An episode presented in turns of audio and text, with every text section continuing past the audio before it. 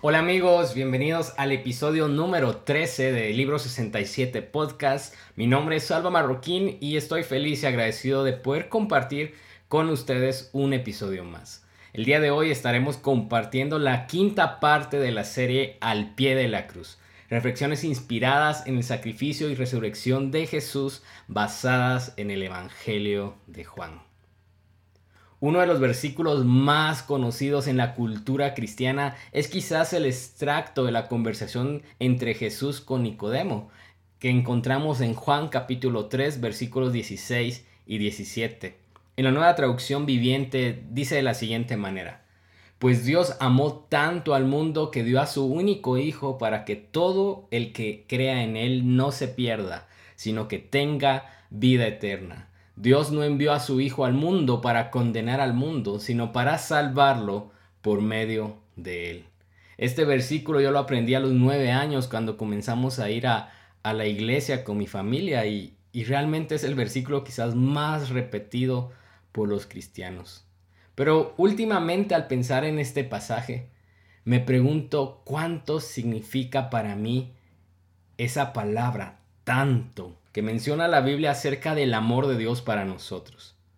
Dicen que cuando amas a alguien se observa en la manera en que reaccionas al amor que te dan, a las acciones y palabras resultantes y a cómo tú mismo entregas amor.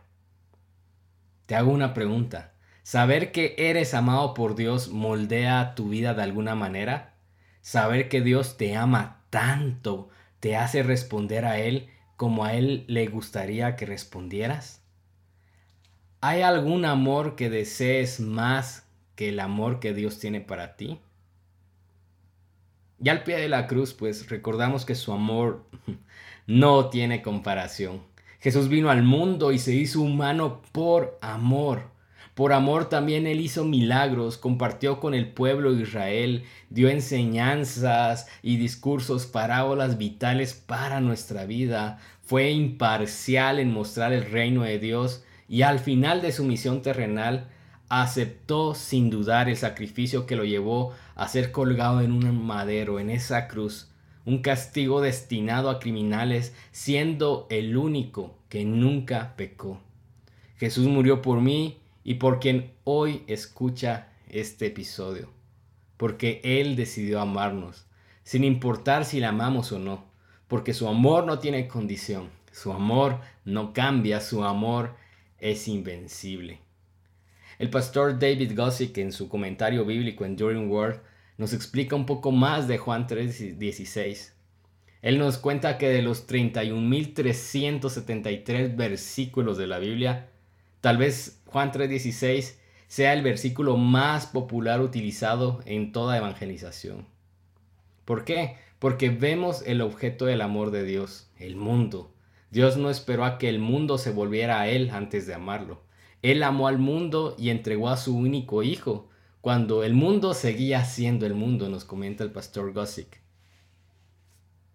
Los judíos en ese tiempo pensaban muy rara vez que Dios amaba al mundo. Ellos estaban conscientes de las promesas de Dios a Israel, pero una oferta universal de salvación a través de la vida de Jesús realmente fue una revolución espiritual en la manera en que ellos pensaban. Y el pastor David Gossick nos habla de que dentro de Juan 3:16 encontramos siete maravillas de las cuales los cristianos deberíamos asombrarnos. La primera dice que de tal manera amó Dios al mundo. Habla de un Dios, de la autoridad omnipotente, del primer lugar, del más grande del universo. Cuando habla Jesús que de tal manera amó al mundo, Él nos da el motivo más poderoso. Cuando hablamos que Dios dio a, su único hijo, nos está hablando del regalo más grande. Luego dice, para que todo aquel que en él crea no se pierda. Cuando menciona que todo aquel, nos está hablando de la bienvenida más amplia, de, de cómo el Señor abre su salvación a todos. Cuando nos dice que para que todo aquel que en Él cree, nos habla que es el escape más sencillo, realmente es por medio de la fe en cómo el Señor nos encuentra y nosotros respondemos a, a esa búsqueda, a esa salvación inmerecida. Y la promesa es que todo aquel que cree en Cristo como su Salvador no se va a perder y eso habla de una liberación divina. Y al final nos cuenta que tendremos vida eterna, que será la posesión más preciada. Richard Neil Donovan en pues, Exégesis de Juan 3:16 nos dice que la respuesta de Dios no es una débil indulgencia, sino un autosacrificio divino. No es simplemente un acto de paz y amor hippie, realmente es un acto en donde dio lo mejor que tenía en el universo a cambio de nosotros.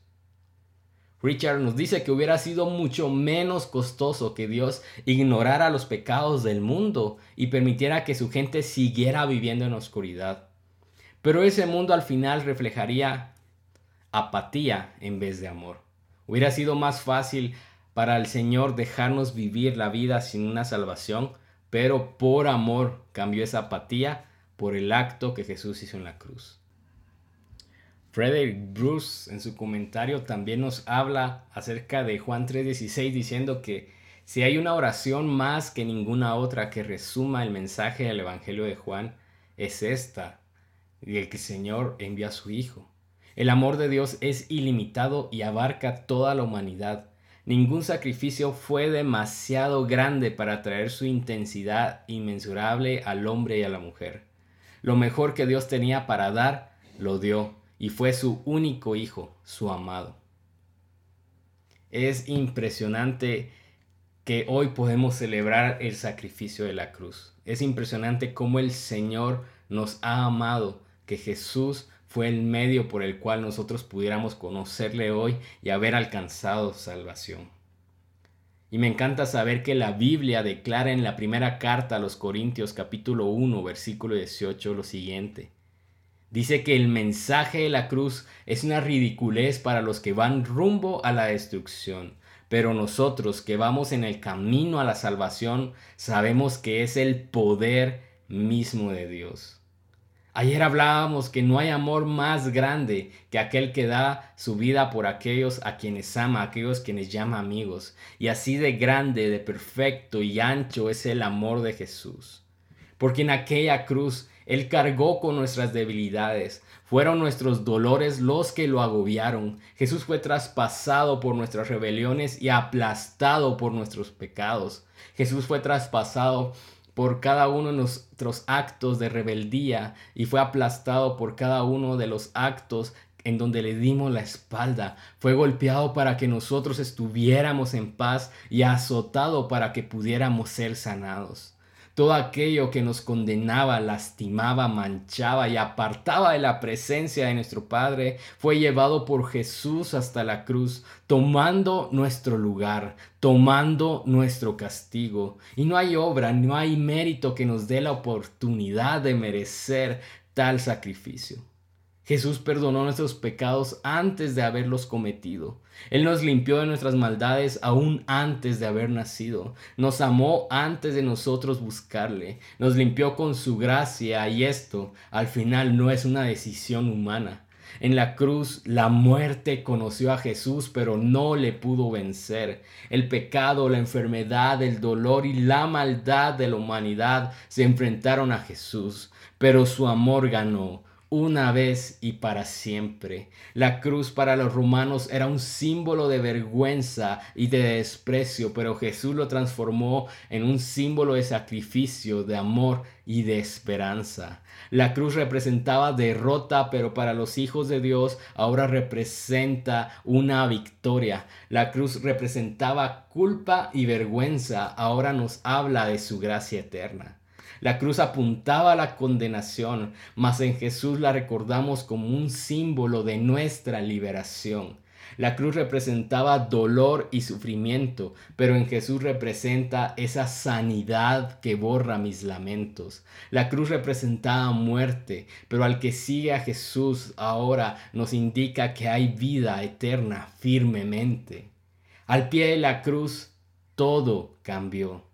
Lo que antes era un símbolo de deshonra, castigo y muerte fue transformado en un símbolo que recuerda una historia de un hombre que era Dios, que vino al mundo a traernos salvación, que resucitó y que nos da una nueva vida y un reino que no tiene fin.